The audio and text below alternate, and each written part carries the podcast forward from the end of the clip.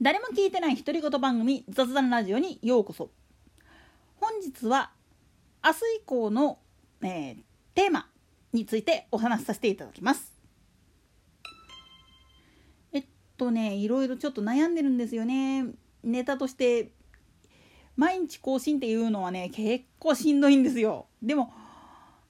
それをやっててもあの尽きないようにするために10分以内正確にはもう8分でまとまるように一応話は進めてるんだけれどもまあ時事ネタをやるにしたって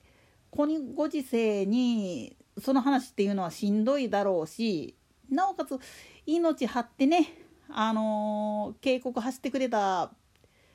方がいらっしゃいますからね。まあその人が馬好きだったっていうこともありまして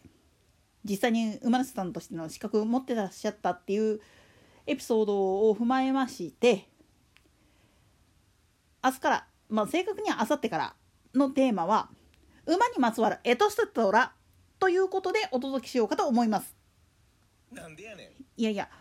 今 JRA の、あのー、ホットホリデーっていうテーマでやってる CM があるんだけれどもまあ今こんなご時世だから人呼んであの開催するっていうことができないからウェブ上だけで、ね、流してるっていうことにしとかないといけないんだけれどもあそこの中で流れている CM の中でいわゆる入場してきたお客さん相手にお出迎えポニーちゃんっていうのがあるんですよねサービスで。まあ、これも今無観客でやってるもんだから中止してるイベントなんだけれども通常時の時は本当に誘導馬が買い物の9時ぐらいに待ってたりとかで場内で結構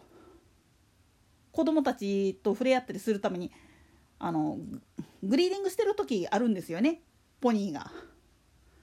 これを見ていて大概の人がなんでこれ走らないんだろうっていうのを CM の中でもやってるんですよね。これに関してはあの結構知られてない部分があるんですよね。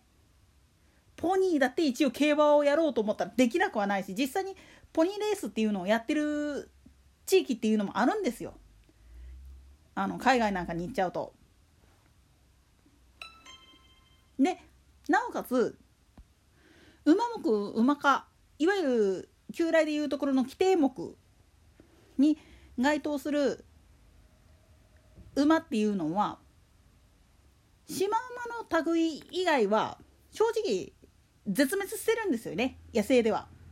もうほぼ全て家畜用のものしかいないっていうふうに考えてくれて構わないんですよ。なんでやねんいわゆる猛虎の馬っていうのもいるんだけれどもあれも一応モンゴリアンポリニーっていう感じになってるんだけれどもあれも一応家畜馬だし一見野生っぽく見えるんだけど野生のいわゆる草原とか山岳地帯とかでいわゆるちゃんとした生態でいる馬の仲間っていうのは現時点ではシマウマが該当するんじゃないかって言われるけどあれ一応分類上ロバなんですよね。馬言ってるけどあくまであの頃は規定目だからなんだけれども実際尻尾とかを見ていると実はロバの仲間なんですよね。シマウマって。しかもあの子らヒヒンって鳴かないのよ。もうあの CM なんかで一時流れてたと思うんだけどシマウマの鳴き方はワンワンですから。なんでやねん。いやこれほんまの話ですよそういったちょっと小ネタも挟みつつなんで馬っていうのが人間の社会の中で飼われているのかあるいはオリンピック競技で唯一動物の中で参加できる動物っていうと馬だけなんですよね。馬術っていう形で。こういうことも踏まえた上でちょっとあの雑学の範疇内でやろうかと思います。もちろん競馬の話にも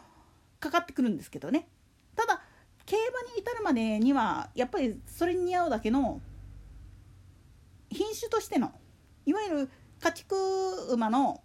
歴史っていうもんもちゃんと踏まえとかないといけないし今後いわゆる競馬場にお客さん入れてっていうのが本格的に再開されたりとか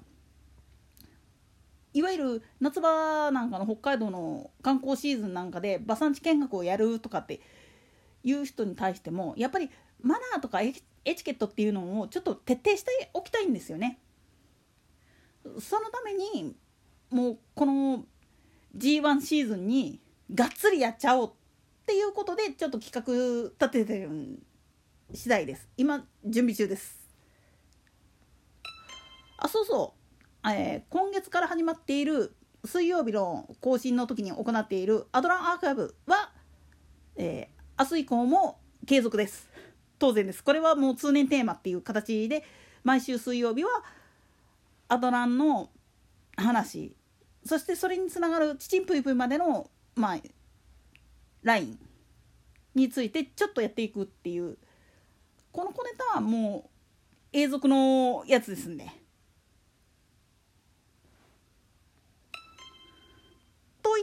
とで今回はちょっと短めですがここまで。では明日以降の更新にお待ちくださいませ。それではごきげんよう。